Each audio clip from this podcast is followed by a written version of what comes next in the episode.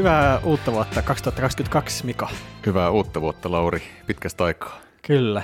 Tässä olikin tällainen vähän venähtänyt vuoden tauko meidän podcast-nauhoituksissa, mutta mikä siinä? Siinä on ehtinyt vähän kesätä, kasata ajatuksia ja viettää tätä korona-arkea. Ja... Joo, tässä on tullut mietittyä nyt podcast-mielessä vähän, mm. että mitä, mitä sitä tekisi. Hei, mitä sulle kuuluu? Mitä sä oot kattonut? Mitä sä oot tehnyt? Mitä sinulle kuuluu? Ihan hyvää kuuluu. Tota ajankuvasta voi taas sanoa sen verran, että mähän tänään tulin suoraan tänne tästä koronarokotuksesta, eli kolmas mm. piikki saatu. Nyt on hyvin turvallista tämä. Ja se maailman tästä auki lähdetään kohta köpikseen vähän reissuunkin ja kaikkea. Mm. Viime, me aloitettiin se viime jakso sanomalla, että parempi vuosi. No en mä tiedä, tuliko siitä parempi vuosi kuin edellinen, mutta ehkä tästä vuodesta tulee. Tämäkin hei hauska. Recap 21. Mm. Millainen vuosi omasta mielestä oli? No musta se oli hyvin samanlainen kuin vuosi 2020. Ehkä vähän enemmän töitä tuli tehtyä ja... Mm, Ehkä se heijastui myös podcastien vähyyteen. Niin, ehkä siinä tapahtui pieni väsähdys muutenkin tuossa koronan takia ylipäänsä elämässä, että tuntuu, että tämä on niin kuin joku Groundhog Daytä saisi elää koko mm. vuoden taas kerran, mutta tota, ehkä me ollaan totuttu siihen. Sori, joo, kävit sä leffassa muuten 21? Mm, niin, lasten kanssa käytiin katsomassa Free Guy ja jotain muutakin tuli käyty katsottua, mutta nyt en kyllä edes muista mitä muuta. Free Guy oli ihan hauska. Mä kävin katsoa Bondin, se on ainoa, minkä mä muistan. Mä varmaan on käynyt jonkun muunkin tsiikaa, mutta Bondi oli yksi niistä.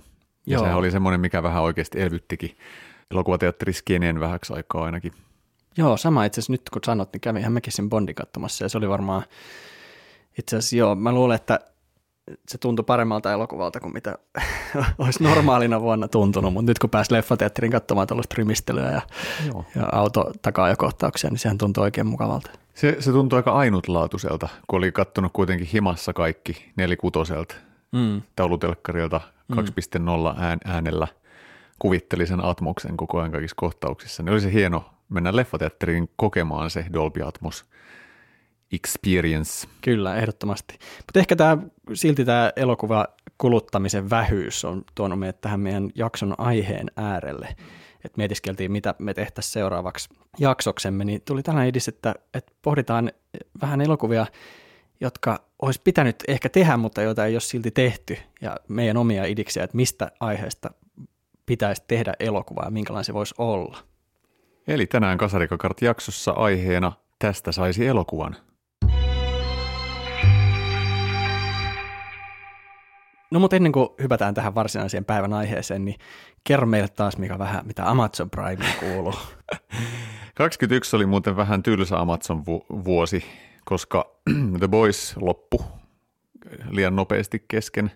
Nythän kolmoskausi on luvattu alkuvuoteen, mutta ei ole mitään vieläkään virallista ollut muuta kuin on kerrottu statistiikkaa, kuinka paljon – ensimmäisessä kaudessa oli käytetty tekoverta ja sitten kuinka paljon oli toisessa kaudessa käytetty tekoverta ja nyt tämä kolmoskausi on niin kuin yhtä paljon kuin näissä kahdessa ekassa kaudessa. Eli tiiserinä ainoastaan tuommoinen statistiikka. Mä lopetin sen Preacher-sarjan kattomisen, tai siis päät, päätin sen, sain päätökseen. Eli siihen vähän niin kuin loppu kaikki ne sitten se matsku sieltä, että se on, nyt on vähän tylsä Amazon Prime vuosi ollut. Mä näin tänään tota Ratikassa Amazon Prime-mainoksen kyllä, missä mainittiin, että suurin kirjasto ja pienin hinta tai jotain vastaavaa tällaista. Että kyllä se kovasti mainostaa, että siellä olisi katsottavaa.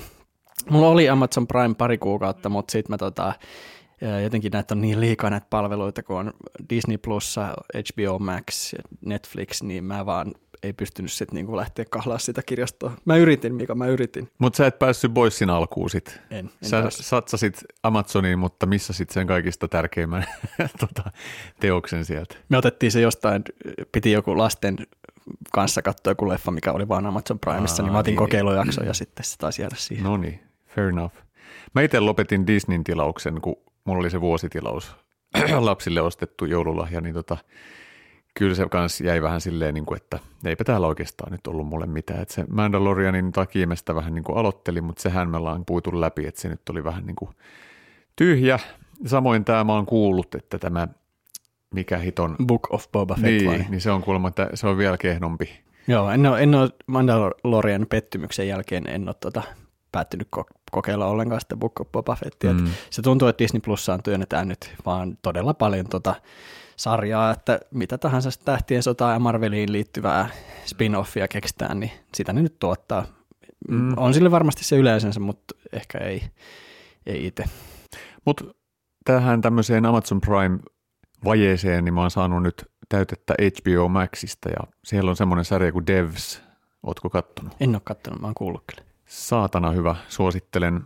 Mutta varoitus, se on myös perhana ahdistava ja, ja semmoinen niin kuin vähän jopa kyyninenkin. Mutta se on tota Alex Garland-nimisen Jampan kirjoittama ja ohjaama homma. Se on tehnyt siis aluksi tuolle tota Danny Boylille muun muassa 28 päivää myöhemmin kirjoittanut ja muistaakseni sen Beach, The Beach-leffan. Ja tota, sitten se on ohjannut semmoisen kuin Ex Machina, mm. jos tiedät sen. Joo. Ja niin tämä on, tää on hirveä, siis saman, sama tunnelma on tässä Devsissä. Ja sitten se teki sen Annihilationin, mikä oli, missä oli toi Natalie Portman. Se tuli Aa, Netflixiin. Siitä mä en tykännyt. Okei. Okay. No mutta se on eri juttu. Mutta tota, tämä on tunnelmaltaan sen Ex Machinan tyylinen.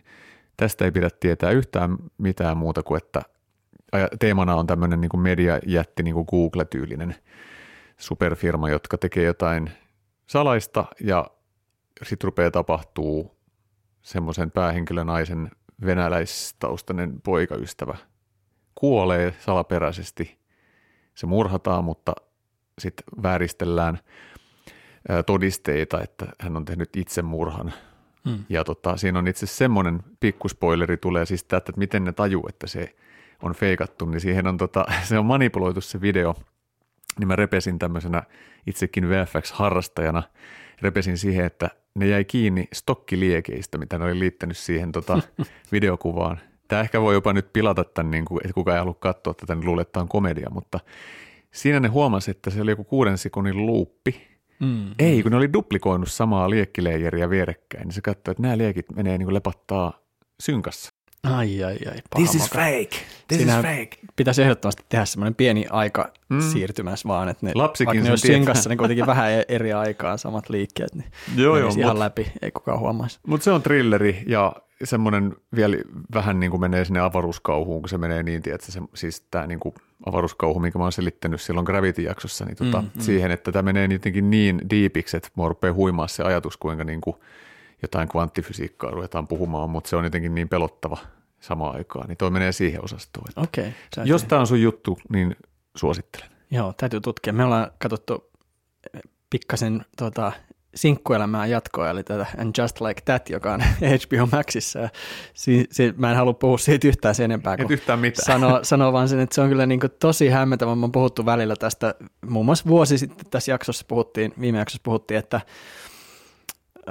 miten nyt otetaan kaikki mahdolliset kohderyhmät ja huomioon jokaisessa jutussa, että et, et ei missään nimessä ketään katsota alaspäin tai, tai niin kuin jätetä pimentoon tai jotenkin syrjitä, niin tämä on kyllä siis sellainen mahti esimerkki siitä, miten musta 50 ihmiset on sillä käsittänyt tämän asian, että heidän täytyy niin kuin jokaiseen suuntaan jotenkin oudolla tavalla kumartaa ja mm. koittaa saada kaikki mukaan, kaikki mahdolliset aiheet, vähemmistöt, paketoida semmoiseksi ihmettiiviiksi paketiksi, mitä nämä viisikymppiset pääosa he, naiset sitten tietenkin kommentoi ja elää siinä elämässä, ja se on tosi hämmentävä paletti niin kuin tällaista suurta myötähäpeitä.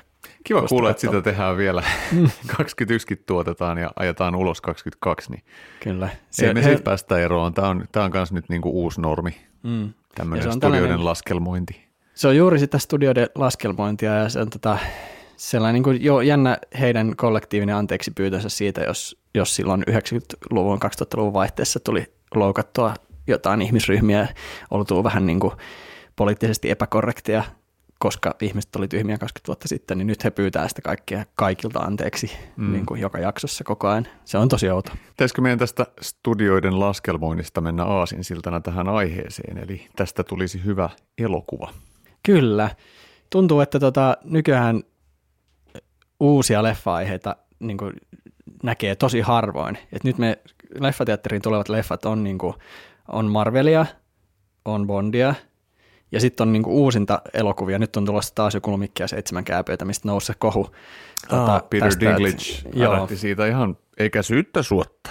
Kyllä, mutta tuntuu, että kaikki leffat on niin nyt joko uusintoja jostain tai sitten jatkaa jotain sarjaa. Mm. Että uusia originaalielokuvia, kyllähän niitä tietenkin tehdään, mutta nämä isot studioleffat varsinkin on mm. niin jonkin vanhan toisintoa, nostalgiaa ja, ja varmoja konsepteja. Nyt jos me ennen kuin mennään siihen meidän fantasiaosastoon, eli jos sinä Lauri saisit olla tuottaja ja sulla olisi loputon määrä rahaa, niin millaisen leffan tekisit, niin käydään vähän mitä me löydettiin tuolta internetin mm.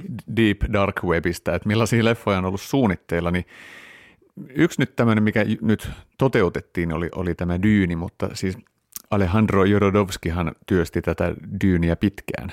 Ja siihen ilmeisesti myös satsattiinkin niin kuin rahallisesti siihen ennakkovalmisteluihin ja skauttaamiseen ja kaikkeen, mutta se ei sitten koskaan toteutunutkaan. Joo, tämä Dyyni on musta ihan jännä esimerkki tällaista elokuvasta, joka lopulta on sitten kuitenkin tehty ja nyt tietysti kahteen kertaan, niin. koska oli jo tota, 80-luvun Dyyni-versio ja nyt tämä uusi. Mä en tiedä mikä siinä kirjasarjassa on, sit mä en ole lukenut sitä niitä kirjoja itse, mutta ilmeisesti se on vaan niin, niin massiivinen ja laaja se koko universumi, että sitten se on kaatunut kerta toisensa jälkeen nämä projektit tähän niin kuin suuruuteen. Ja nythän oli musta hassu, että tämä Dyyni jatko joka nyt on tulossa, niin sekin oli epävarma, Oliko? vaikka oli kuvattu jo tämä eka Dyyni. Sitä, siitä ei ollut mitään varmuutta, että ne tekis studioista kakkososaa. Nyt, nyt se on päätetty, nyt että se, se on tehdään. päätetty, on, on. Joo.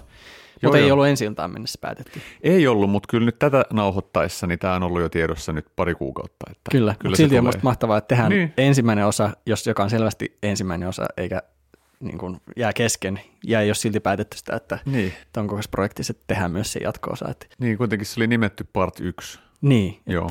hyvin, hyvin tota erikoinen koko Dyyni-hanke. Mm. Mä en ole tähän Jodorovskin versioon, mulle tästä mitään hajua, onko siitä jotain hauskaa tuotanto? No eipä mullakaan oikeastaan, että tämä nyt vaan oli hauskaa, että kun se on tehty nyt sitten kuitenkin, että joku, mm. joku ihminen on laittanut niin kuin, omat resurssinsa siihen ja sitä ei tehtykään. Niin, tämä oli 70-luvulla jo niin. tämä hanke, eikö niin? Joo. Ja sitten se tehtiin, se, se lynchi pääsi tekemään sen sitten, koska Jorodowski ei, niin kuin, hänen näkemystään ei arvostettu tarpeeksi, niin sitten se niin kuin luopui hankkeesta ja en ole, en ole sitä myöskään sitä Lynchin nähnyt, sitä Lynchin versioa. Mm.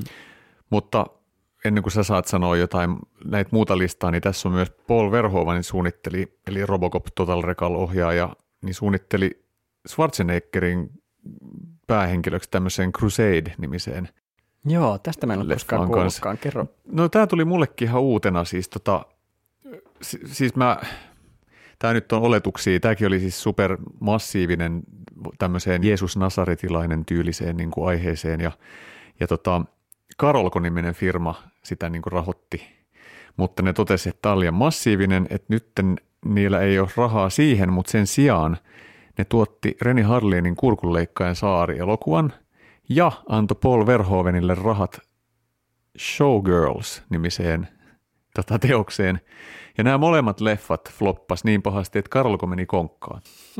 Eli tämä esimerkki tuli lähinnä siitä, että tässä on ollut tämmöinen kolmen peli, että ne on puntaroinut niin kuin mitä lähtisi tekemään. Mm, mm. Toi Crusadekin, niin kuin, siitä on jotain konseptia, voitte googlaa tarkemmin, mutta niin kuin, mulle tuli vaan itsellä heti fiilis se kuva siitä, jos muistatte Last Action Heroesta, kun Schwarzenegger on se semmoinen näyttelijä siinä, niin siinä se to be or not to be, se Hamlet semmoinen niin kuin miekka kädessä tyyli, niin se oli mun niin kuin ajatus Crusadeista, niin kuin, että se on jotain ton tyylistä sikarisuussa ja miekka kädessä. Mutta. Toi on, joo, toi on hyvä esimerkki siitä, miten musta tämä ala on aika usein hyvin turvallisuushakusta kuitenkin, vaikka elokuvabisnes on kaikkea muuta kuin hyvää bisnestä.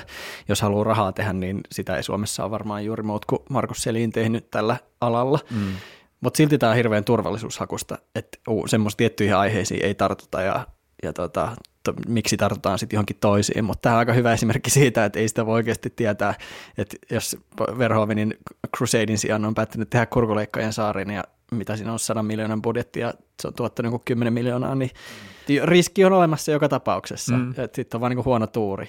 Niin, toskin varmaan monesti vaikuttaa nämä niin sanotusti tuulet, mikä trendi on nyt tulossa mm. tai nyt tällä hetkellä käynnissä, niin tota, ne vaikuttaa monesti myös siihen. Et Suomessahan tämä trendi on se, että tehdään sitä, mitä on tehty viisi vuotta sitten Tanskassa. Mm. Et jos on sen huomattu, mitä telkkariin nyt katsoo suomalaista tuotantoa, niin nyt tulee otsaryppystä Tervonen, Etsivä, Tamminen, Sorjonen ja Karppi ja Koskela. Itse asiassa Tervonen ja Tamminen niminen tämmöinen Holmes ja Watson tyylinen juttu. Mennäänpä siihen kohta, hei. Se, se voisi olla hyvä kanssa, tästä saisi leffa. Mitä sulla on, mitä sä löysit netistä? No mä törmäsin tarinoihin Halo-pelistä suunniteltu elokuva, joka ei sitten ole koskaan tullut ulos. Kun sen tota, toi, toi eteläafrikkalainen Neil Blomkamp. Blomkampin piti mm. se ohjata ja se oli suuri fani kanssa, että se tykkäsi siitä pelistä tosi paljon, että tajus sen maailman ja tosi innokkaana sitten tulossa ohjaamaan. Mutta se tota, ää, lopulta monien vaiheiden jälkeen se on vaan hautautunut sitten hiljaisuuteen tämä juttu, mutta siinä on, mä luin siitä, että Microsoft kovasti halusi niin kuin tällä halolla niin kuin murtautua myös elokuvateollisuuteen messiin. Ja ne teki Murtautua ko- halolla, se on muuten hyvä, hyvä termi. Suomessa toi voisi mennä läpi, tagline. Joo. Kyllä. Mutta tota, ne lähetti tiettynä päivänä, öö, ne maksoi ensin miljoonan käsikirjoittajalle siitä, että se teki tämän käsikirjoituksen, halo, mm. elokuvan käsikirjoituksen, könttäsumma, miltsi. Ja sitten tämän käsiksen ne lähetti samana päivänä tämmöisillä halo puvuissa olevat tyypit ikään kuin hyökkäisi kuuteen eri leffa tota, tuotantoyhtiön toimistoon Hollywoodissa. Ne toimitti äh, sopimuksen ja sitten sen halon käsikirjoituksen ja ilmoitti, että on kuusi tuntia aikaa ilmoittaa, onko ne messissä vai ei. Ja ilmeisesti neljä studioa saman tien ilmoitti, että ei, ei ole mukana. Niitä kuumotti ne halot. Joo, Joo. mutta sitten sit Fox ja Universal taisi sanoa, että he liittoutuivat, että he voivat tuottaa tätä yhdessä. Joo. Microsoftille tämän elokuvan. Mutta loppujen lopuksi siinä oli niin paljon ehtoja, mitä Microsoft esitti sen jutun suhteen taloudellisesti ja muuta, että sitten tota, se vaan haudattiin koko hanke, mutta tämä oli kyllä, Hieno story. Joo, se oli hyvin erikoista. Microsoft kuvitteli ehkä, että, tämä niinku, että näin tämä homma toimii Hollywood-studioiden kanssa, mutta ei ihan tajuttu, että mikä, mitkä on ne oikeat taloudelliset niin kuin, todellisuudet siellä. Tuosta tuli vaan semmoinen mieleen kanssa nyt, kun viime syksynä tai tässä joulun alla luki lelu, suurta lelulehteä, niin siellä tuli Hiimenit uudestaan. Ja siellä myytiin siis niin kuin reissuena näitä siis 82, 83 näitä figuureita, mitä itselläkin ollut lapsena, ja Graceskallin linnaa ja tällaisia. Mä olin silleen, että jestas, että nyt on markkinat meille iseille, isille, mm, jotka mm. oli silloin pieniä. Ja mä tiedän yhden meidän ikäisen kundi, joka sai niitä kaksi joululahjaksi. Sä et tilannut Mä en tilannut, ei, mutta sitten mun frendi osti pojalle. Ei kun sen siis, joo, siis, friend, siis pojan, pojan setä oli ostanut tämän ja tämä mun kaveri oli aivan onnessaan siitä kanssa. Mutta Hiimänistä siis hän tehtiin elokuva silloin aikoinaan. Ja tämmöisen siis löysin, tämä nyt ei siihen silleen liity, kun tämä on jo jatko-osa, mutta tota, jatko-osaa oltiin Hiimänniin tekemässä. Ja tämä oli tämmöisen Canon-nimisen kuuluisan elokuvatuotantoyhtiön, joka on muun muassa Terminaattorin tuottanut, niin tota, niin ne oli jotenkin mokannut niiden lisenssit ja ne oli menettänyt oikeudet sitten jossain aikaikkunassa, mutta ne oli tehnyt kans niin paljon jo eteen, oli tehnyt proppeja ja kaikkea, niin tämä ohjaaja, jonka mä yritin tsekata, Albert Pyun, Pyun ehkä laususta, en tiedä, niin se käytti ne lavasteet ja puvut tämmöiseen Van Damme-elokuvaan nimeltä Cyborg. Niin nyt mua rupesi kiinnostaa tämä Kyborg-elokuva, että siinä on siis käytännössä hiimen lavasteita käytetty ja rekvii. Okay. Ja ne on kierrättänyt ne, että ne ei niin kuin täysin menettänyt niitä resursseja sitten. Oho, ehkä mielenkiintoista. En ole kyllä koskaan kuullut tuosta elokuvasta. Mutta on mm. varmasti aika monta Van Damme-elokuvaa, mistä mä en ole koskaan kuullut. Mä muistan tuon Kyborgin niin VHS-kannen, mutta se oli jotenkin niin kämäsen näköinen, niin edes lapsi ei sitä vuokrannut silloin. Vai olikohan siinä se ikäraja tai joku juttu sitten, mutta en ole nähnyt sitä. Mutta tämän mä lupaan katsoa ensi jaksoon mennessä, niin voin kertoa siitä sitten tarkemmin, ettei teidän muiden tarvitse vaivautua. Jos se löytyy Amazon Primesta. Jos se löytyy Amazon Primesta.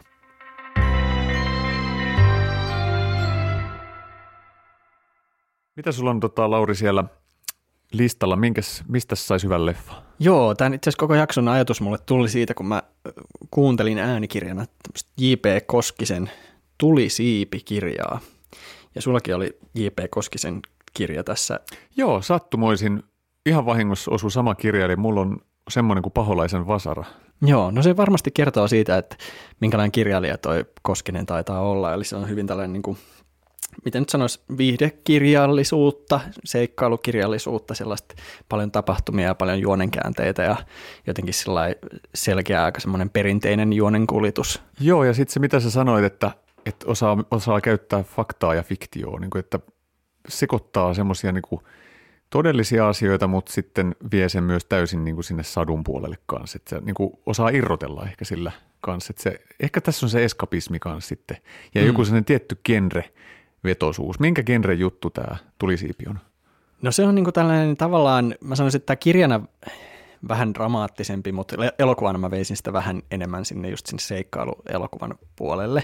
Vähän semmoista Forest Gump-maista, missä yksi päähenkilö joutuu kaikenlaisiin koettelemuksiin elämänsä aikana. Eli tämä on tällainen tota, kertomus tällaisesta Amerikan suomalaisesta perheestä, jotka on 20-luvun lopulla, 1920-luvun lopulla Jenkeissä vähän laman niin kuin, kourissa, ja sitten ne päättää tämmöisen elämänmuutoksen, että lähtee tänne Neuvostokarjalaan rakentamaan työläisten paratiisia, kun sinne tulee tämmöisiä propagandatyyppejä puhumaan niille siitä, niin suomalaistaustaisen ne päättää lähteä sinne, mutta tämä kertomus on tästä pojasta, perheen pojasta, joka on aina halunnut lentäjäksi, ja se on ainoa, mitä se niin osaa sillä sun, että toivoa, että sen elämästä tapahtuu, että se pääsee lentäjäksi. Ja sitten se lapsen siellä Jenkeissä tapaa Charles Lindbergh, joka on tullut just Atlantin yli lennoltaan, ja sitten se, siinä tulee tämmöinen ennustus, että tämä Lindbergh sanoo sille, että susta tulee kovin lentäjä ikinä, mm. ja No siinä tapahtuu kaikenlaista siinä ää, tarinasta. Se on hyvin sellainen musta niin kuin, vähän semmoisen klassisen Hollywood-seikkailuelokuvan juonikuljetus, mm. missä tavallaan niin semmoisen tavallisen ihmisen elämä sinkoilee historiallisten tapahtumien ytimessä, eli vähän just Forest Gump-maisesti kerrotaan historiasta, mutta sen yhden ihmisen niin kuin näkökulmasta. Ja tosiaan se tie vie sinne Neuvostokarilaan, mutta sitten nämä haaveet muuttuu tietysti aika rankaksi todellisuudeksi. Siellä alkaa Stalinin puhdistukset ja joudutaan mm. vankileirille ja, ja aina kun tavallaan joku haave on vähän melkein toteutumassa, niin sitten käy jotain kamalaa ja se kaikki sillä lailla tuhoutuu. Uh, Mutta aina se uudestaan uudestaan nousee se päähenkilö ja se loput pääsee lentäjäksi ja sitten lopussa se on vielä niin kun mukana Neuvostoliiton avaruushankkeessa ja Juri Gagarinin kanssa kouluttautuu siellä tänne avaruuslennolle. Okay. Mä en kerro tätä loppuratkaisua kerro. tässä. Mutta Kuulostaa tota... ihan hauskalta hommalta. Että toi on muuten mielenkiintoista, kun sitten taas tämä toinen tota, J.P. Koskinen kirja, Paholaisen vasara onkin, sitten menee niinku enemmän tuonne mysteeri- ja horror- ja jännitysosastoon sitten. Joo, mä oon käsittänyt, että se on vähän tällainen genre hyppelehtiä siis sillä kirjailijana, että se pystyy tekemään just tällaista seikkailutarinaa tosta aiheesta ja sitten taas mä oon käsittänyt, että saattaa olla just aika semmoista kauhujuttuakin mm. välillä ja sitten taas jotain jännäriä ja sitten jopa vähän niin, niin kuin länkkärimeininkiä jossain. Että, okay. että tällainen niin kuin Moni tapa, osaaja. Joo. Paholaisen Vasara kertoo tämmöisestä tutkijasta, joka saa tota, kiinnostavan puhelun. Helsinkiläiseen mielisairaalaan on tullut potilas, joka sopisi loistavasti Matiaksen tekemään tutkimukseen – sitten tämä jäbäs eli väittää olevansa 1400-luvulla elänyt romanialainen prinssi Vladislaus, joka on siis kuuluisa Kreivi Drakulan esikuva. Eli tämmöinen sekopää. Mutta sitten siellä sairaassa rupeaa tapahtumaan niin, niin kuin selittämättömiä juttuja, että niin kuin se vetää tämä niin kuin pimeä voima vetää Matiaksen mukaan vielä syvemmälle siihen pimeyteen ja, ja alkaa tapahtua niin kuin enemmän ja enemmän kaikkea kauheita ja – se oli todella ti- tiivistunnelmainen kirja kyllä, että niin kuin mä mm. luin sen sikanopeasti, koska se vaan veti. Tiedätkö, siinä oli pitoa niin paljon, että se vaan meni. Ja tämä tuli itse asiassa mulle suosituksena mun ö, elokuvatuottajaksi opiskelleelta. Tuolla Briteissä opiskeli mun kaveri, niin hän oli totta saanut siellä koulut tehtävän antona tämmöisen, että valitse joku teos ja nyt tehdään niin harjoitusduunina se, että tuotetaan siitä elokuva. Että tätä voitte käyttää sitten, kun valmistutte näin. Niin, niin tämä tuli täältä ystävältä niin kuin kirjasuosituksena ja, ja semmoisena, mikä, niin kuin, missä hän näki potentiaalia elokuvana. Et siksi mä nostin sen tähän, että tämä ei ole mun niin kuin, poiminto, mutta tämä aihe vaan nyt sattuu olemaan tämä, niin tämä sopii hyvin tähän. Mm. Se varmaan jotenkin tuon IP Koskisen tyyli on tosiaan niin tällainen aika juonivetonen joka tietysti sopii käännettäväksi elokuvaksi myös, että siinä ei, se ei ole niinkään mistään kielestä kysymys, siis se on ihan hyvä, hyvä kirjailija, mutta se ei ole todellakaan mikään kielellä leikittelijä tai siinä ei ole niin kuin, se pointti siinä kirjallisuudessa ei ole siitä, vaan myös se tarina, tarina vetää koko ajan ja se mm. etenee ja siinä tulee yllättäviä käänteitä ja siinä alkaa toivoa hyvää niille hahmoille ja siinä, siinä on paljon sellaista mm. niin kuin klassista elokuva tarinan niin kuin muotoa, mikä varmaan sitten helposti kääntyisi. Et siksi meillä molemmilla tuli nyt tämä sattumalta sama kirjailija. Mä, mä mietin tätä, minkälaisen leffan tästä mä sitten tosiaan tekisin. Ää, mutta tämä olisi musta hyvin sillä klassista Hollywood tämmöistä seikkailua, missä olisi sopiva määrä huumoria, mutta sitten tässä on paljon myös väkivaltaa, kärsimystä ja tällaista draamaa tässä, mutta niin, se olisi ihanaa just tämä eskapismi, minkä mainitsit, eli että vaikka ollaan siellä vankileirillä ja vaikka on niin kuin dramaattisia maailmanhistoriallisia tapahtumia, tietysti paljon kärsimystä, niin silti on koko ajan vähän semmoinen toivo ja vähän semmoinen usko, että kyllä tämä jotenkin kääntyy hyväksi. Mm. Se on koko ajan tämän niin kuin jutun ö, mukana niin kuin läsnä. Mutta musta tuntuu hassulta, että J.P. Koskisen kirjoista ei ole tehty niin kuin elokuvia, koska niissä on niin kuin paljon potentiaalia just helposti teke, te, muuntaa se käsikirjoitus. Ehkä ne on aiheeltaan, mä en tiedä tuosta sun kirjasta, mutta tämä mun on ehkä, voi se olla, että se on suomalaisiksi elokuvaksi liian niin kuin suuri, että siinä on niin paljon eri puolin maailmaa tapahtuvaa, siinä on lento, taisteluita ja siinä on Se avaruus. Niin, asia. Niin. että se olisi hankala tehdä ehkä niin kuin uskottavasti suomalaisilla budjeteilla, mutta tota, luulisin, että tuossa olisi kyllä niin kuin potentiaalia. Ja tämä varsinkin, kun tämä sijoittuu kä- käytännössä yhteen lokaatioon, siis tämä voisi jossain Lapinlahdessa kuvata tuolla ja, Mm.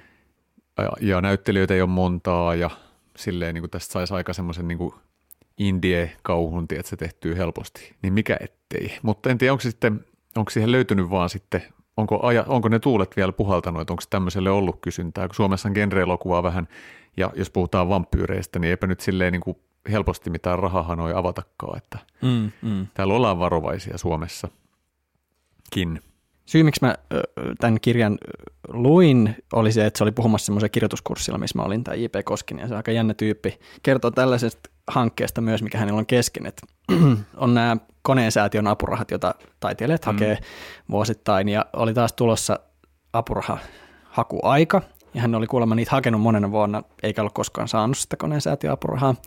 Ja sitten se oli jäänyt miettimään, että no mikä olisi niin älytön, kun se oli lueskellut niitä, ketkä on saanut näitä. Mekin on joskus Oo. luettu niitä, ne on aika mielenkiintoisia ja hauskoja ne jotkut niistä hankkeista, niin sehän oli päättänyt, että hän kirjoittaa sinne, että hän tekee Akuankan elämän kerran, jos hän saa tämän apurahan. Ja kirjoittanut siihen hyvät perustelut ja avannut sitä, että mikä se olisi. Ja niinhän siinä kävi, että se sai kaksivuotisen taiteilijaapurahan koneen säätiöltä Akuankan elämän kerran tota tekemiseen. No hän on kirjoittanut sen. Ja hän on siis tehnyt tavallaan niin kuin tällaisen historiallisen romaanin siitä hahmosta, joka olisi Akuankka niin kuin tässä maailmassa siihen vuoden niin kuin tiettyyn amerikkalaiseen vuo, niin kuin ajankohtaan ja paikkaan sijoittuneena. Oho. Kaikki ne, mitä siellä on Akuankan elämässä tapahtunut, ne on kirjoitettu siihen niin kuin elämänkertaan. Ja siinä on ruopeankat ja kaikki, mutta ikään kuin oikeassa maailmassa. Eli siinä on niinku tavallaan siis aikajanalla kaikki sen merkittävimmät tapahtumat. Joo, ihan niin kuin elämänkerta Oh, Jesus. tälle, tälle ihmiselle. Toi on jollekin fanille, tai siis Suomihan on siis Akuankan luvattu maa, täällä on niin jokainen tietää, joka ikinen ihminen tietää täällä Akuankan, niin toi on varmaan kuule kultakaivos toi kirja. Kyllä, mutta siinä on semmoinen ongelma, että sitä ei voitu julkaista, koska heillä on nyt Disneyn kanssa ilmeisesti neuvottelut kustantamolla, Aa, että, niin että tämä on niin kuin kuitenkin tekijänoikeuden alaista, että, että saisiko hän tämän julkaistua. Siellä on nyt ilmeisesti on vähän optimismia, että, että ehkä sen saa, mutta saattaa se jää ikuisesti historiaan, niin kuin, että ei päästä julkaisemaan. Mutta Tiedätkö mitä? Tossa pit, tää pitäisi olla elokuva, tästä saisi hyvän leffan, toi Akuankan elämänkerta. Kuka sitä näyttelisi Akuankkaa? ai, ai, ai, Nyt tää on siis live paha. action tietenkin. Kyllä, live action, ihan siis ihmis, Joo. ihmis versio Tuo on kyllä hyvä kysymys. Jim Carrey täytti muuten 60 vuotta. Mä ajattelin just tässä pari päivää mun synttäreiden jälkeen, niin tota, Mm. mä ajattelin, että se voisi olla roopesetä siinä, Mm, totta, koska se on tämmöinen cringe ja mask ja kaikkea tämmöisiä niin kuin kyllä, se voisi sopia siihen. hahmoja. No mutta tota, onko sulle J.P. Koskisesta vai siirrytäänkö Kari Hotakaiseen? Ki- Siirrytään, siirrytään ihmeessä. Me, mulla oli täällä semmoinen kirja kuin Sydänkohtauksia. Tota, tämä tuli lähinnä siitä, kun tämä on siis niinku yksi parhaita, viihdyttävimpiä kirjoja, mitä mä oon su- suomalaisista kirjoista koskaan lukenut. Oletko lukenut tämän? On, tiedätkö? on. Eli kyseessä on siis tota, lyhyesti kummisetä elokuvaa kuvataan paraikaa, olisi tämä jopa jatko-osa, onko ne tekemässä siis, no, no tekee kummisetää, sanotaan, että se on se ykkönen, ei sillä ole mitään väliä, mutta ne miettii jotain siis, niin kuin, että niillä on jotain vero, verotussyistä, ne tulee kuvaamaan sen Suomeen ja vielä tarkemmin Helsinkiin ja vielä tarkemmin Maunulaan, josta tullaan Lauri Tammiseen, joka on sun niin kuin home hoods, niin tota, tämä on jotenkin absurdi juttu, siis tämmöisessä niin kuin metajuttu, eli elokuvan tekemisestä kirja, ja sitten päähenkilöllä on ikään kuin elokuvafani, joka soittelee ohjelmapäivystyksiä ja toivoo uusintoja, ja silloin tällöin äh, on heitetty himasta ulos, niin se lämmittelee nakkikioskissa ja huljuttelee sormiaan nakkiliemessä, ja tämä tyyppi on niin kuin to, näillä kahdella lauseilla saa sen kuvan, mikä se on se tyyppi. Fanittaa Mikko Niskasta, ja kuinka ollakaan Mikko Niskanen, elokuvaohjaaja, onkin Suomen pään tämmöinen niin konsultti kautta avustaja tähän hommaan. Ja hän tähän tietenkin haluaa tämä päähenkilö sitten, ootas mä katson mikä sen päähenkilön nimi olikaan nyt. No, sen päähenkilön nimi on vaikka nyt päähenkilö, joku Matti se oli, mutta tota, hän haluaa väkisin nyt avustaa tähän mukaan. Ja tämä on niin nerokasta kamaa, kun me ollaan näistä elokuva-avustajista aina fanitettu, niin kuin, kun on samoja tyyppejä pyörii siellä. Sitten siellä käy semmoisia tyyppejä, jotka ei välttämättä kun kamera käy, niin osaa edes kävellä. Niin tätä ajattelee niin kuin tyyppiä, joka on tämmöinen suurella sydämellä mukana tämmöisessä. Niin, niin tästä saisi vähän samalla, nyt kun sä puhut tuosta tulisiivestä, niin tästäkin saisi semmoisen niin epookin ja tiettyjä historiallisia tapahtumia, mutta tehdään silleen niin kuin Quentin Tarantinot ja vääristetäänkin se niin kuin aikajana siirretäänkin ihan eri paikkaan tai jotain tämmöistä skenaarioa, mutta, mutta toi olisi niin kuin hauska – crazy, toi olisi jopa crazy, niin kuin, semmoinen niin kuin julma komedia. Silloin kun mä luin ton kirjan, niin mä nimenomaan, mulla ei ollut mitään hajua siitä, mä oon lukenut muitakin hotakaisia, mutta ne on ehkä vähän erityyppisiä. Tämä oli jotenkin musta todella hauska tämmöinen ajatusrevittely, siis se sitä luki vähän sillä suu auki, että mitä tässä niinku tapahtuu. Ja silloin mä tajusin, että ai niin, että on niin hauskaa, että kirjallisuudessa voi niinku tehdä mitä vaan. Mm. Että siinä missä me ei voida ehkä niin helposti tehdä elokuvaa kummiseden kuvaamisesta ilman hirveitä oikeusjuttuja, niin kirjaa voi kirjoittaa niin. tällaisen aivan vapaasti, eikä siihen kukaan puutu millään tavalla. On, ne on samat on henkilöt siellä, koppolat ja muut. Kautta intertekstuaalisuutta ja niin, metaa. Ei kukaan sanomaan, että, meta. saa, niin. ei saa kirjoittaa tällaista kirjaa. Niin. niin se oli musta niin hauska tajuta se, että ai niin, tämmöisen tarinan voi koko tahansa keksiä tästä, että mitä jos ne olisikin tehnyt kummisetään Suomessa. Ja joo, tämä Hotakainen on myös Pohjois-Helsingistä, niin kun siellä asustelee, että Maunulan, ei Maunulassa, mutta siinä lähistöllä, niin se on sille niin kuin tuttuja seutuja. Ja silloin mä asuin Maunulassa, kun mä luin tätä kirjaa vielä, niin sieltä tunnistaa tiettyjä katujuttuja ja kaikkea tällaista. Toi on superhauska just tämmöiseen fakta- ja fiktion sekoittamiseen taas mm. kerran tullaan tässä niin kuin historiallinen romaani ikään kuin, mutta ei mitään tekemistä sinänsä todellisuuden kanssa. Siinä oli paljon tapahtuu, että ne on, onko siinä kalastajatorppa hotellissa Joo, siellä ne koppalat ja tota, muut pyörii ja sitten se pyrkii aina pääse sinne, tämä päähenkilö yrittää niin, päästä sinne kalastajatorpalle juttelemaan niiden kanssa. Marlon Brando on siellä kanssa muun muassa Kyllä, paikan joo. päällä. Tässä olisi tietenkin hankaluuksia, tai, tai ei hankaluuksia, mutta haastetta ja kunnianhimoinen kunnianhimoisten tekijöiden käsissä tästä olisi tulla aika makea, kun kästettäisiin noin Brandot ja Francis Ford Coppolat ja niin kuin kumppanit ja Mikko Niskanen kanssa tonne, että ketä niitä niin kuin esittäisi. Mm. Niin sitä me tarvittaisiin mä puhun jo meistä, ollaanko me tekemään tätä, niin me tarvittaisiin jotain sitten natiivi tyyppejä, eikä silleen, että Mikko Kivinen on Marlo, Marlon Joku mä menisin ja... just tavallaan sanoa, että tämä olisi aika hauska, kun tämä on jo niin, niin tota, metatason juttu, että mitäs kaikki vaan tapahtuisi suomeksi, ja sitä ei yhtään selitettäisi sitä asiaa, koska mm. sillehän tässä kirjassa vähän niin kuin on, että ne, niin puhuu, ne puhuu kaikki, samaa kieltä. Ne puhuu suomea, tai et sinne mitään käännöksiä, ei mitään. Että se on vähän niin kuin tämmöinen outo maailma, missä ei niin. pelata ihan samalla säännöillä kuin Toi on semmoinen, toi pitäisi niinku pureskella, ja sitten niinku tehdä vaan se päätös, että ei kun, joo joo, ne on kaikki, tämä on All Finnish Cast mm. vetää tätä äkkiä mietitään Francis Ford Coppola Suomesta joku tu- tumman partainen silmäsipäinen ukkeli nuoruusvuosilta. Tommi Korpela, laitetaan sitten. Se on olla Kristo Salminen tai joku, sehän on niin, myös vähän totta, Kristo, hei, Silloin joo. toi fyysinen olemus ehkä. Silloin muuten joo, siinä on semmoista arvokasta italialaisuutta. Sitten varmaan Brando, Brando voisi olla H.P. No. Björkmanin tai Mikko Kivinen sitten. Niin, joo. Se, se oli Mikko kuitenkin... Kivinen oli musta hyvä, kun niin. HP on niin kaikissa jutuissa. Niin Mikko pitää fyysinen. vetää takaisin, joo, joo, comebackit. Sitten toista voisi saada kans, koska mä jotenkin aina fiilistelen elokuvia, jotka kertoo elokuvien tekemisestä ja sitten se semmoinen niin detaljitason juttu, niin tähän voisi nimenomaan niin kuin lavastusosastolla olisi aika hieno duuni ruveta duunaa semmoista niin kuin Godfather, että se, se niin kuin – tuoda se elokuva niin tekemisen taika Maunulaan. Mm. Niin tässä olisi myös se, niin kuin, että siellä olisi niin kuin aivan hirveät pataa, niin kuin isoa pottia, isoja valoja ja, ja tiedätkö, semmoisia niin ruosteisia kraanoja tyyliin haettu mitä Suomessa oli, oliko filmfotografeerina vielä silloin pystyssä vai Mm, mitä se, ne vanhemmat on? se olisi musta mahtavaa, että siinä olisi Sanotaan, nimenomaan että Suomi-filmin kalustolla tehdään sitten. Ja... Kyllä, mutta siinä olisi Maunulla jossain Räkäsen kerrostalon pihalla kuvattu joku se kohtaus, missä se ku- kuolee sinne puutarhaan ja sitten tota, se kummisetä, mutta sitten jotenkin se olisi hienoa se elokuvassa nähdä se, kuinka se olisi elokuvan tai, taian myötä se olisi muuttunut sellaiseksi upeaksi italialaiseksi. Ei Saamari, nyt sä sanoit toi just, eli, mm. eli tehdään niin kuin, me ollaan nähty se elokuva siitä niin kuin, elokuva kameran ruudusta, freimistä, Mm. mm. mutta nyt tämä olisi niin kuin kolmas, per, third person, mikä se on, kolmannesta persoonasta, eli nähtäisiin se sitä niin kuin, tämän meidän päähenkilön näkökulmasta niitä kuvauksia, niin siinä on niin kuin täydellisesti lavastettu se paikka, siis niin kuin oikeasti frame by frame, Mm, mutta se hajoaa se immersio niin kuin heti, siinä on se Maunula Ostari 70-luvulla. Kyllä. Saamari tosta tulisi kova, hirveän kallis leffa, mutta siis niin kuin aivan törkeä hauska. Kyllä mä, musta Hotakaisen tota kirjoissahan on paljon elokuvallisuutta siis myös siinä mielessä, että ne on just tällaisia kanssa niin kuin, niissä on hirveästi huumoria, ei vain siinä kielessä, vaan ihan myös niissä tapahtumissa. Niissä on paljon mm. Ihminen pinteessä. Tämähän on myös tämä tyyppi on vähän semmoisessa pinteessä, että sen perhe On, on. jättää, se vaimo lähtee ja lapset, koska se ei pääse tästä pakkomielteestään eroon, että se tästä elokuva pakkomielteestä ja elämä menee niin kuin vituiksi ja Mm. niin kuin sanoit, se joutuu sen nakkikioskilla Huljuttelemaan. lopulta Raimo olemaan. oli sen nimi, hei. Raimo. Joo. Tämäkin on niin kuin ihan perusnimi kuitenkin. Joo. Jos nyt Hotakainen ja J.P. Koskinen onkin ollut tällaisia hyvin niin kuin juonivetosia ja selkeitä niin kuin käsikirjoituksellisesti jo hyvin va- valmiita elokuvaksi, niin sitten mulle tuli tällainen fiilis, että, että tota, kirjasto, joka todellakaan ei ole sitä, mutta josta, jos on silti mun mielestä paljon potentiaalia, eli Miki Liukkosen O, tai se ei ole O, se on niin kuin symboli, ympyrä, mutta kai sitä Oksi kutsutaan sitä kirjaa. Tässä on heti ongelma, miten me brändätään tämä, että kun se joudutaan aina selittää tuonne Kyllä, tämä on vähän niin kuin Arrivalin the se- artist you might know as symbol tyylinen, tiedätkö? Juuri näin, Tai pitäisi keksiä. se, niin. pitäisi keksiä joku nimi tälle, mutta sanotaan mm. sitten nyt Ooksi Sanotaan O. kuitenkin. Oh.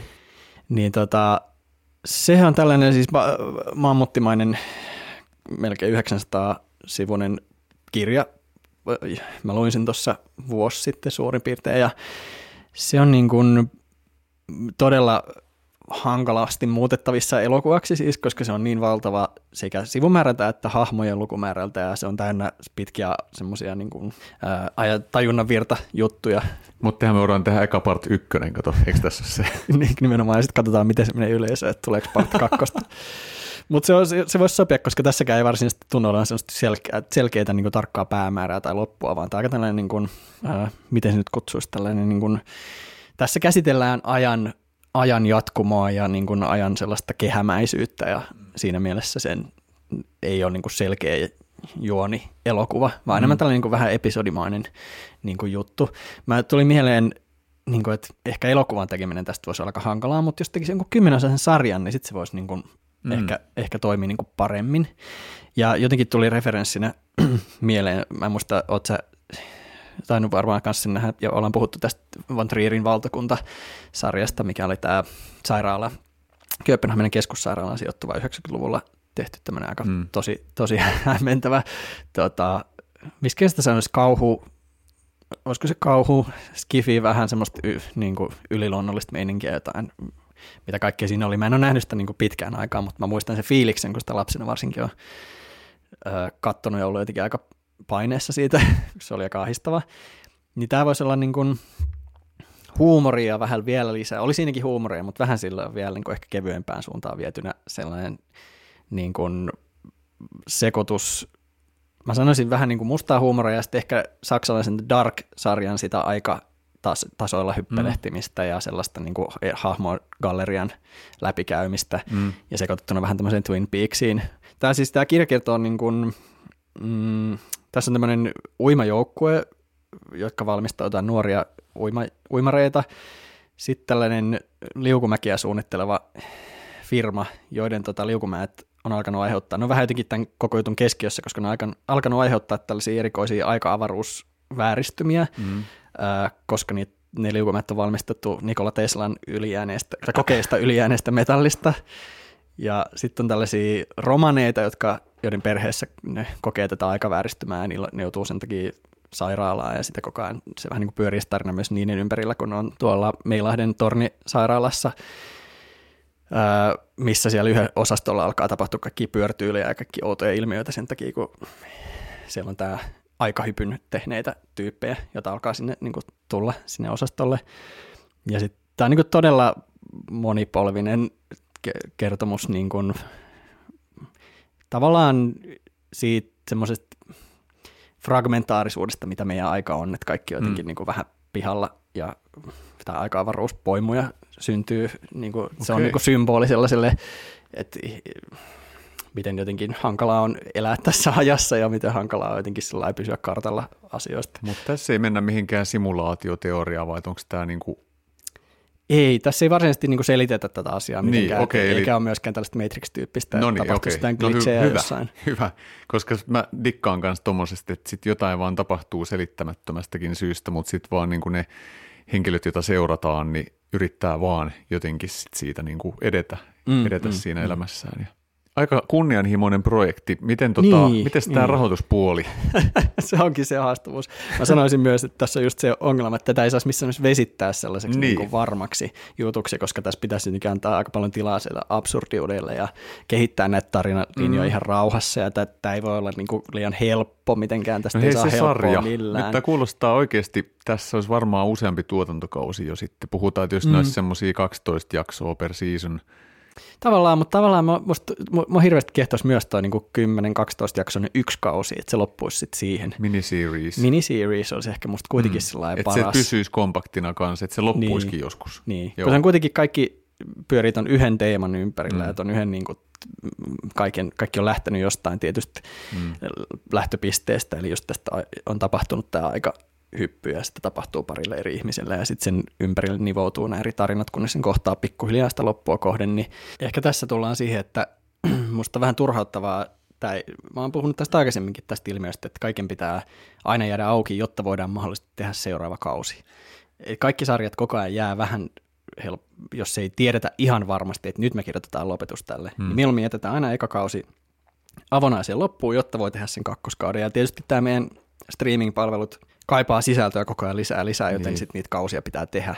Niin ehkä sen, senkin takia mä ajattelin, että tämä O-minisarja pitäisi olla tällainen taiteellinen eheä kokonaisuus, joka, mm. jolla on selkeä alku ja loppu, joka olisi niin valmis teos sellaisenaan. Koska kirjat on musta siitä aika kivoja, koska onhan siis kirjasarjoja tietenkin, missä on samat hahmot seikkailee, mutta mm, niin kuin, ne on eheitä teoksia kuitenkin useimmiten sellaisenaan. Sitä niin. ei tarvitse jotenkin, että Aa, no mitenköhän tämä tarina tästä jatkuu, kun se kirja päättyy sitten tyydyttävästi tai ei, niin niin se kaikki on kuitenkin ihmisen omassa mielessä. Sitä voi jatkaa sitä miettimistä sen ja, jälkeen. Että ja kaikki se... olennainen on sen etu- ja takakannen mm, välissä. Mm.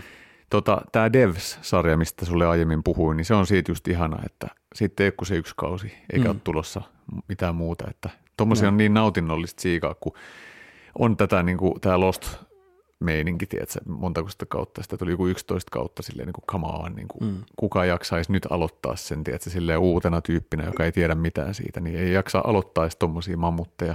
Mm, mm.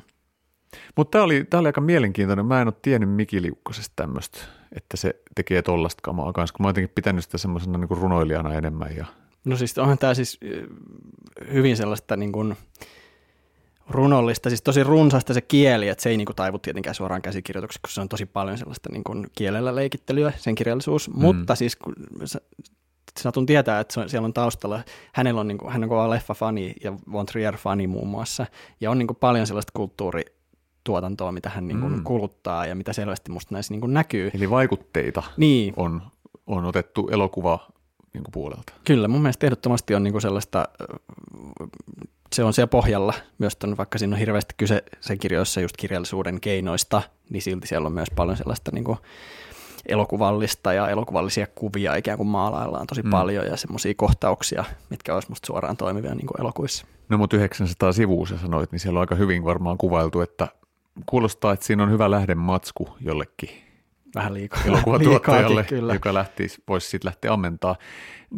loppukaneettina Miki Liukkosen O kuka sen ohjaisi, kuka sen kuvaisi, sä oot tuottaja. Ai, ai, ai, Ei mennä ai, päähenkilöihin, kun niitä oli useampia ja mä en sitä tiedä, mutta heitä nyt joku tämmöinen, olit sä ajatellut näin pitkälle, että ke, no. kenen, minkä ohjaajan näköinen, nyt sulla on siis resursseja käyttää kaikkia maailman ohjaajia, niin heitä joku, kenen näköinen leffa tämä olisi? Hitsi, toi on kyllä nyt paha. Osaako sanoa, että ehdottaa jotain, joka olisi just tällainen, että se pystyy tajuaisi niin kuin, olisi sekä niin kuin hyvin tinkimätön taiteellisesti, mutta myös olisi niin kuin huumori ja musta huumori. Ah, no sitten toi huumori laskee. Mä olisin In ja Ritun laittanut tuohon aluksi. Se olisi varmaan tehnyt mm. tuosta crazy epo, eeppisen jutun, mutta, mutta Mut se, se, on liian vakava. Se on liian vakava tyyppi, niin Uh, Koska toi on haastava Niin on, nyt en mä osaa sanoa. Ei mm. ole ei ole täydellistä matchia. Tuohon tarvitsisi tarttis löytää semmoinen Miki Liukkonen fani maailmalta, joka ottaisi ton omakseen. Mm.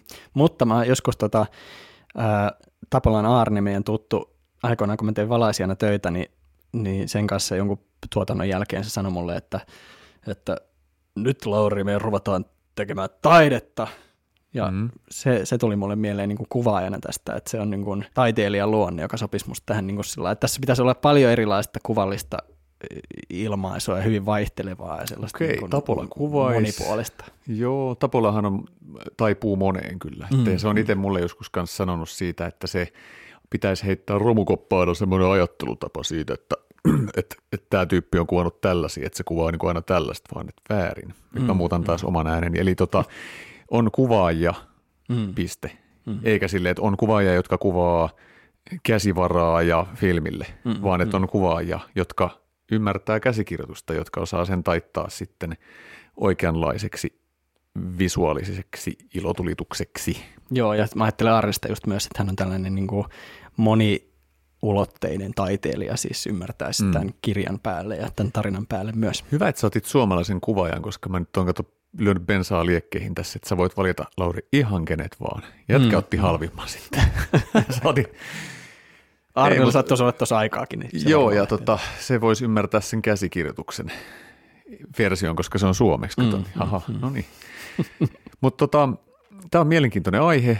Tämä on vähän tämmöinen leikki kanssa, ajatusleikki, että mä olisi hauska, jos meillä olisi joku tämmöinen Facebook-sivu, missä nyt ei kumpikaan enää ole, mihin voisi ottaa, tiedätkö, tämmöisiä niin kuin kanssa, että, tiedätkö, kun mm. YouTubessa on aina näin, että kommentoi alas ja kerro, mitä mieltä sä oot. Millaisen leffan sä tekisit, jos sä saisit? Mikä on sun suosikkikirja? Mistä sä tekisit elokuvan? Please subscribe and follow and ring the bell for more new updates.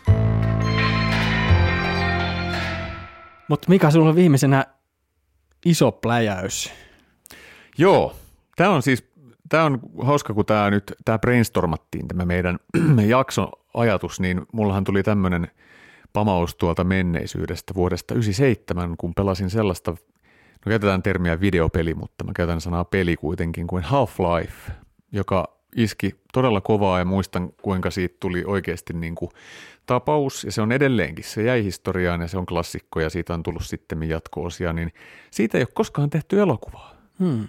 Mikäköhän sen historia on, mutta mä rupesin miettimään sitä, että silloin 96 on tullut semmoinen leffa kuin Arrival, Hyytävät hetket. Eli tämä on tullut en, ennen Denis Villeneuvein Arrivalia. Tässä elokuvassa on Charlie Sheen pääosassa ja se näyttää aivan tämän Half-Life-elokuvan päähenkilöltä Gordon Freemanilta siinä elokuvassa, niin mä sain siitä tämän aha-elämyksen, mm. että se, joka tätä leffaa tulisi näyttelemään, mä menen kohta sisältöön, se, joka ei tiedä Half-Lifeista, mistä se kertoo, niin siinä on tämmöinen lab, tota, labranörtti päähenkilö, täysin tavallinen tyyppi, ja tota, näyttää Charlie Sheeniltä silmälasit päässä ja semmoinen viiksiparta-yhdistelmä, niin on tämmöisessä Black Mesa-nimisessä huippusalaisessa maanalaisessa laboratoriossa jossain Utahissa tai jossain, tiedätkö, keskellä ei mitään Jenkeissä, ja ne tekee siellä sellaista projektia, missä ne avaa semivahingossa portin tämmöiseen rinnakkaistodellisuuteen. Ja sieltä rinnakkaistodellisuudesta tulee tämmöisiä muukalaisia ja alkaa jengi käy ottaa yhteen tietenkin siitä. Ja tämä mun elokuva olisi vähän niin kuin Die Hard, mutta maan alla. Eli tota, yritetään päästä sieltä jostain niin kuin kilometrien syvyydestä tämmöisestä huippusuojatusta bunkkerista maanpinnalle. Ja tähän rupeaa kato iskeä sitten väliin salaliitto, että tietääkö valtio tästä tämmöisestä portaalista. Ja sinne rupeaa tulee erikoisjoukkoja, jotka on niin kuin toivottuja, koska halutaan, että joku pelastaa ne. Mutta käykin ilmi, että Code Red on annettu ja kaikki pitää tappaa sieltä maan alta.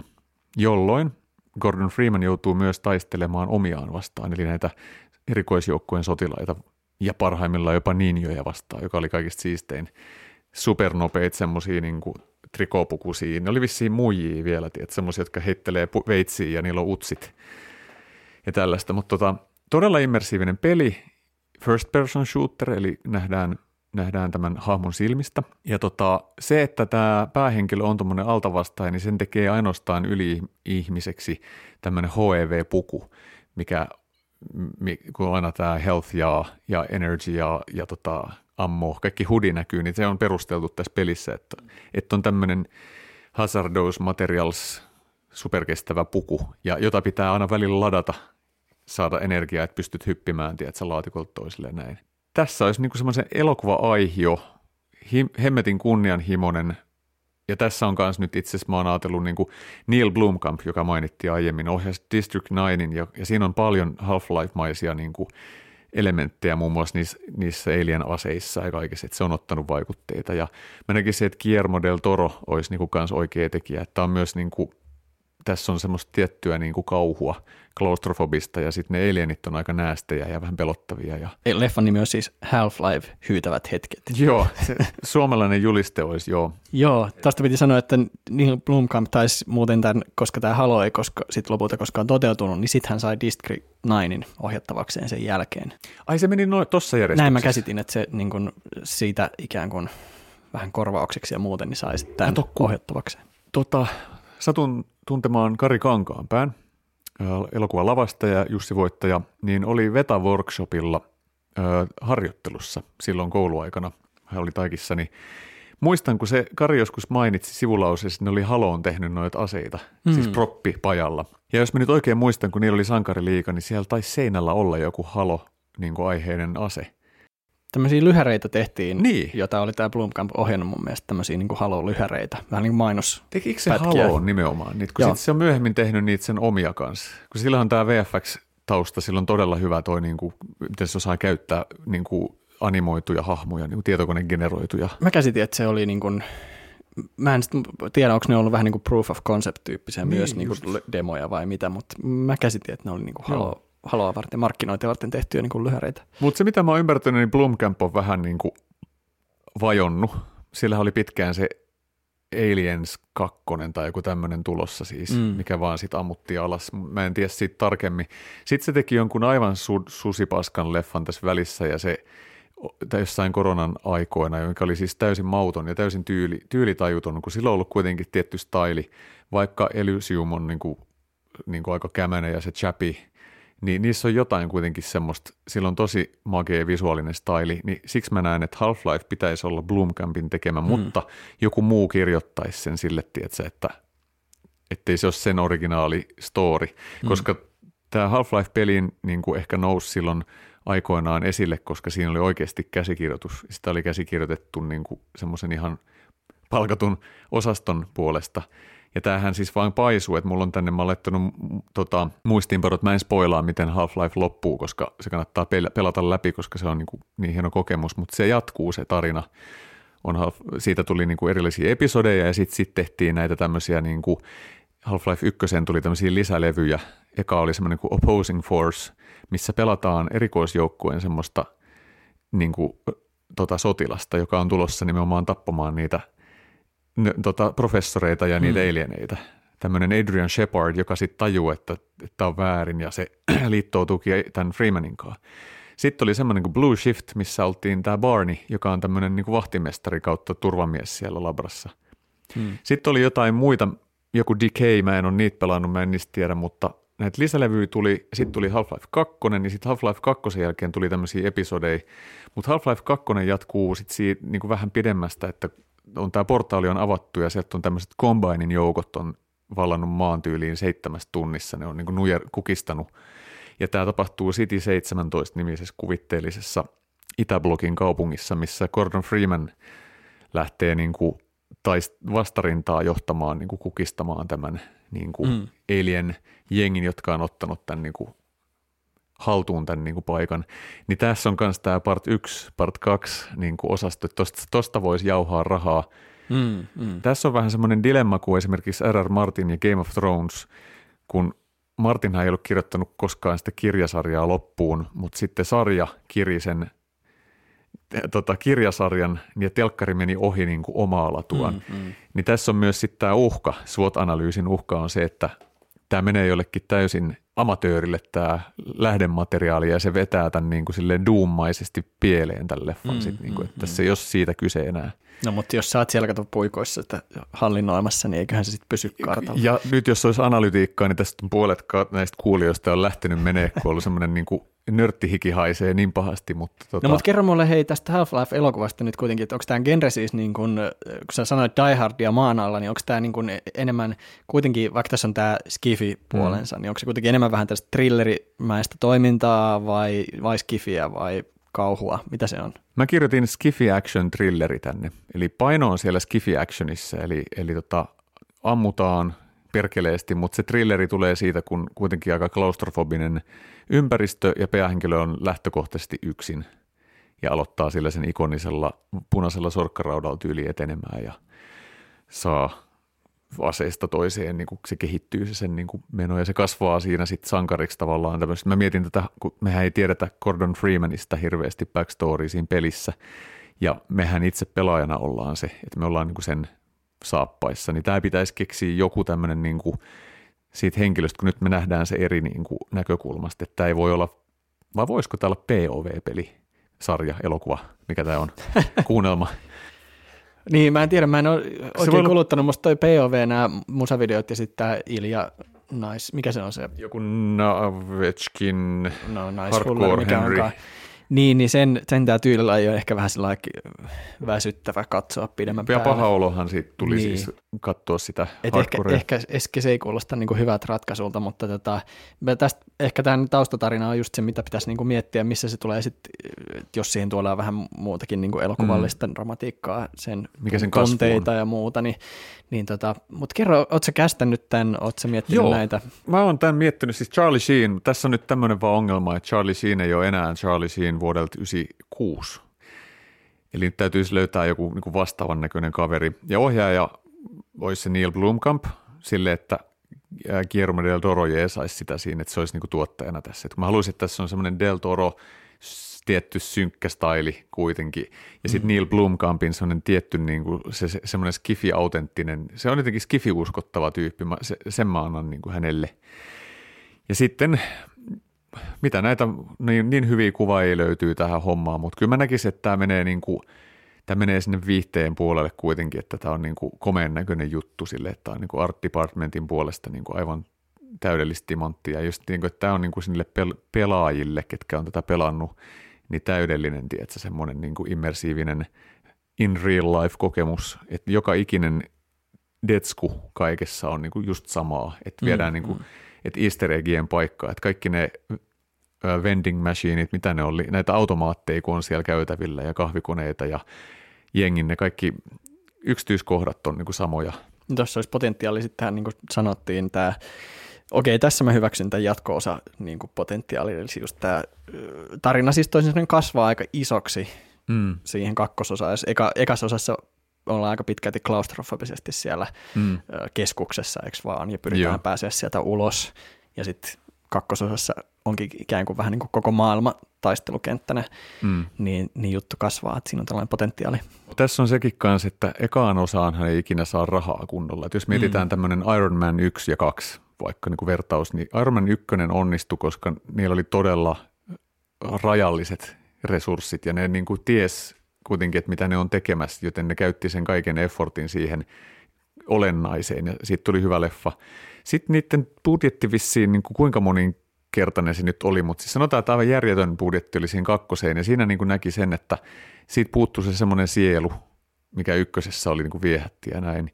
Hmm. Niin tässä voisi tehdä samalla lailla, että tämä ykkönen on niin kuin silleen pienimuotoisempi, että se on tehty niin kuin, se on interiöriä lähinnä – No variskohtaa siinä käydään kyllä vähän ulkonakin, mutta, mutta lähinnä se on sitä maanpinnalle nousua sitten mennään. Mutta, mutta tässähän se nähdään, että kun se eka breikkaa ja sitten siitä niin kuin nähdään, niin sitten saadaan isompi massi ja sitten mennään sinne City 17, mutta loppupeleissäkin on joku Itäblogin kaupunki, niin siellähän on kuule verohelpotuksia, niin se on aika easy kuvaa siellä sitten. Se voi kuvata Maunulassa. Ma- Maunulla, joo. Siellä kun etsitään pari taloyhtiöä, missä on vielä julkisivurempaa tehty, niin se on kuule se on siinä. No mutta lopussa voidaan siis todeta, että tuotantoyhtiöt voi meille soitella. Meillä olisi tässä nyt neljä ihan pätevää leffa tai sarja-ideaa niin kuin tulilla, missä olisi vähän castingia mietitty ja mm, vähän, on. vähän tyylilajeja ja vähän muuta, että lokaatiota. Kaikki tapahtuu Maunulassa. Joo, tota, verohelpotusten takia. Kyllä. Et, että tota, tässä Oulun kyllä niin saa myös soitella meille Jakari Hotakainen ja, ja J.P. Koskinen, niin tota, kannattaa heidän teoksiaan tosiaan niin kuin nyt ruveta äkkiä lisensoimaan helvetin nopeasti, varailemaan näitä käsiksi. Tapulalle kannattaa myös äkkiä pistää kalenteriin varausta ja mitäs muita näitä oli nyt, mitä on mainittu. Me voidaan lähteä tämmöisiksi luoviksi, luoviksi tota, mitä ne on luova, luova johtaja jonnekin kertoo, että mistä kannattaa nyt tehdä näillä, näillä tota, meriteillä. Mutta niin, tämä on edelleen, tämä on jännä kysymys, että jos on joku media, mikä on menestynyt hirveän hyvin, niin että onko se automaattista, että siitä kuuluisi tehdä elokuva. Siitä voisi saada hyvän leffan tai sarjan, mutta hmm. mikä se niin kuin estää?